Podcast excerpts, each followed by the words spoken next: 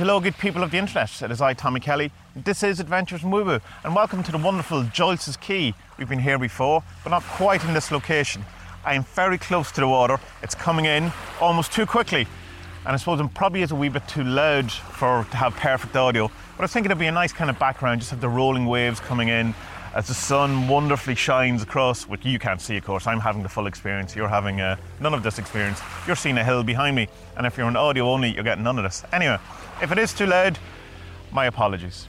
So today I wanted to talk a bit around kind of some insights or a few things that have kind of come up for me around the 40 servants uh, servitor, the dead. As I get a screenshot for the for the thumbnail. Um, and kind of some new things that have kind of come into my mind about what it could represent. Now, usually, or for the most part, the dead in the 47s isn't really talking about death. In the same way that the death, death card in tarot isn't really talking about death, apart from the times when it is. But it's more about history and ancestry and the water getting very close to me at the minute. It's but more about you know human history and learning from the past, including your own history, and the kind of sum total of knowledge that we have developed and uncovered as humans over the whole case of existence, of recorded history, and even back before history was recorded. It still happened, it's still in there somewhere. And just kind of idea that was coming out that there's maybe a bit more to that than I had, had seen previously.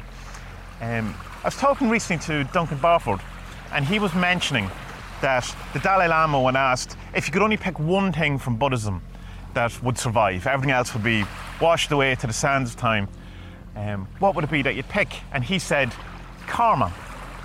And it's very interesting. We had a kind of a bit more of a discussion then around karma, myself and Duncan. And um, that just got me thinking then afterwards about the whole notion of the dead card from, or servitor from the 47s is a kind of a notion around karma. And that, that kind of, it's a representation of karma in many ways. Now, we as a kind of spiritual community are kind of have two different views on this type, notion of karma. We have a kind of very new agey notion of karma, which comes from like cause and effect. You do something good, something good is going to happen to you. You do something bad, and you know you'll get your just desserts. Karma will come find you and sort you out. And that's not necessarily, uh, strictly isn't what karma in its original form actually meant. And what it just means is action or deed. It's a thing that is done, something that you have done or has happened that has caused then other things to affect other things. In the kind of sense of that you know the house you that your parents bought or lived in when you were born affects you you know or that um, some of the decisions you've made have affected you know to, to not take this job and take that job has affected your life goal your life plans your life thing. And while some good deeds do go do go unpunished or do go you know or rewarded it's not necessarily like there's some god sitting there or some spirit going good deed okay here's a good deed back. Bad deed oh you know your computer breaks or whatever it is you know something terrible happens to you. I'm kind of there's a fear built up uh, in that kind of thing that you have almost this entire thing that's prevalent in the new age just forced positivity that you have to be happy all the time in case you cause some negative you know, repercussions to happen to you. Of course, in, in, in occult and magic, we have things like the witch's Rede, which is, you know, Ein et Harmon does the wealth with the thing on don't harm people, or to come back to three folds, the threefold law. And to a large extent, particularly in chaos magic and in different kind of magics and occultisms, we've ignored all of that. We've kind of seen that as a kind of a, a primitive way of looking things, in a very kind of, I suppose, insulting way Eh, and kind of bad, put putting it in together, bundling it in together with that new age thought of putting out good vibes, man, and you'll get good vibes. With the full knowledge, of course, that shit things happen to bad people and shit things happen to good people and good things happen to bad people and good things happen to good people. And there doesn't seem to be someone sorting it all out, making sure, you know, the ledger is correct. Of course, then people say, well, it can happen over many, many lives. And of course, that's unfalsifiable. So perhaps it does but that notion of if you're in a shop and someone drops the wallet and you take it and don't give it back to them, that somehow that you're there's a direct kind of response to that will be some bad luck for you, equivalent or worse. Whereas the deed, of course, is that the karma that is sustained in that is that the person loses their wallet, doesn't get it back, and there's a kind of an echo on into that. of course, then going back to the dead card what the kind of insight around that is that, of course, if you were talking about learning from the past, from the ancestors, from your own past, from decisions that have been made, actions that have been had, that essentially is karma. So the dead represents the karma, but not just your individual karma, but the collective karma. And there's kind of a notion that you can have around of it that where you can see an awful lot of things that we ostensibly think are us, or us to deal with, or us to work on, might necessarily even have any have started with us. And in that, by that kind of a thing, it's not really ours. By that I mean, like, say you, say your father was a very jealous person or a very angry person, whatever, and uh, that was something that then, because you've seen his behaviour growing up, that that became part of your kind of aura or your being, and it was kind of, in a sense, handed down. And there's some sort of ancestral lineage of that being handed down. Oh, he's just like his father, he learned that or whatever. And whether that's just purely from psychological seeing it or whether there is some sort of imprint ancestral, which just seems to be some sort of headway into people thinking that might be some sort of thing that's going on, that you do inherit stuff, you know, traits rather than just physical traits, but like emotional and mental traits. But then you go, well, I have to deal with this jealousy and this anger or whatever. And you go, but it's not even mine because it originated with my father. And I, we have to assume it didn't originate with my father, or your father, or whoever's father, that it originated somewhere else in the past, possibly his father, his father's father, his mother, his auntie, his second cousin on the third side, the third side. Um, and so you kind of go, well, while the karma of the situation is built in that you are now here struggling with jealousy or anger or selfishness or anything, or even positive kind of stuff where you're, you're you know, you're your karma is that you, you've inherited kindness, possibly to a fault.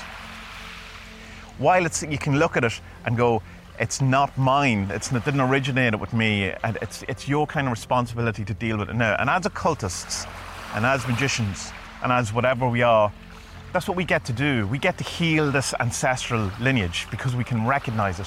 Whereas previous, maybe your ancestors didn't recognize. It was just the way it was. That's you know that's the part of being the family. They're an angry family, or whatever. There's a thing, and you just just went with it. We can see the kind of cause and the effect. So it started sometime in the past, and it's affecting me now. Um, and this is not to uh, in any way excuse shitty behaviour from other people or from yourself to kind of go, oh, it's just my karma, man. I'm just an angry person because my dad was an angry person. It's not that at all. It's kind of I think we can see the cause of things without excusing the behaviour, or we can see, understand these things without negating the effects of them. So it's not kind of an excuse, it's not a way of kind of going, oh, well, it's okay that I'm like this because my father was like this, and it's okay that he was like this because his father possibly was like this, or whatever it is. Not to blame farmer, fathers, mothers too, sisters, brothers, cousins, aunties, uncles. Um, so it's kind of this notion then of the dead is that while we can also learn from the past, we have to be aware of the karma from the past, or whatever word you choose. You might like karma because of the connotations from the New Age kind of stuff. And that there's an awful lot of stuff that while it didn't come from you or didn't start with you or originate with you, is now because it's there for you, is something that you have to deal with or should choose to deal with. You get to heal these things. You get to heal the family crap. You get to heal the wounds the shitty behaviour, the shadows, because you're in a situation to now understand it and look at it and see what it is for. Possibly taking a lot of the blame out of it, but not again, not excusing the behaviour, but understanding it, having compassion for it, having compassion for yourself to have been brought into this kind of karmic lineage.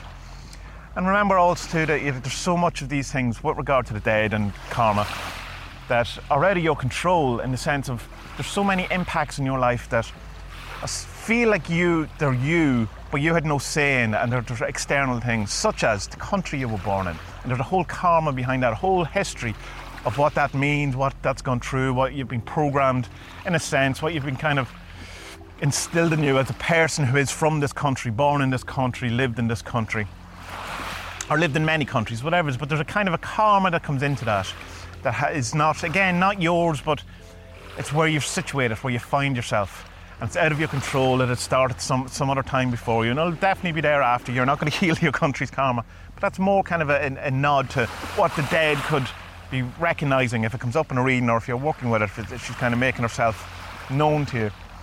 And also, like things like your family situation growing up as we talked about, you know, the different kind of shadows and roles that come through that, the school that you went to, the, commu- the particular community, excuse me, the particular community you brought up in, um, you know, the different kind of religion that you were brought up in. All of these have a karma kind of toll on you that can be seen, in a sense, as you, because that's what you came out of. But also that if you were this exact same person, the I went inside you, the knower, the awareness of the aware, and you were born into a different country, to a different family, you would be different. And, you know, these are kind of the things that the dead can also represent, other than just learning from the past and learning from your mistakes and, you know, looking at the sum total of expertise. That's usually what, when, you know, the dead comes up in a reading is how I'd read it. So it's like kind of your past, but all of your past, all of the things from the dawn of humanity up until now, including your country, your family, your circumstance, all of these things. So anyway, that's just kind of my thought of around the dead, just kind of an idea that it can also re- represent this totality of karma. But again, I'm going to reiterate and stress that it's not saying that kind of type of new age karma, whereas if you do something shitty, something shitty is going to happen to you. Possibly will, but that's not really exactly what karma is pointing at. It's pointing at when something happens, there is a reaction. There is something that happens. So when you were born into a family, you've all of the history of that family, whether you know it or not, whether it's even known or not as part of your karma, part of your deed. Actions have happened, it's part of who you are, and an awful lot of it happened so long ago that we can never find the origin of it. I hope that makes sense, and I hope that in some way brings some sort of insight into your readings uh, when the dead comes up, that it could also be this kind of idea. So, good people of the internet, the water is literally at my foot. it's time to go. The sun is still shining brightly, and I. Uh, I, I, feel like I should sit here forever, but of course I can't because I will get wet. Anyway, good people of the internet, may your karma, your future actions lead you to a much better uh, and happier future where you acknowledge the past but don't let it hold you back. And may, of course, you be well and may your best days be ahead.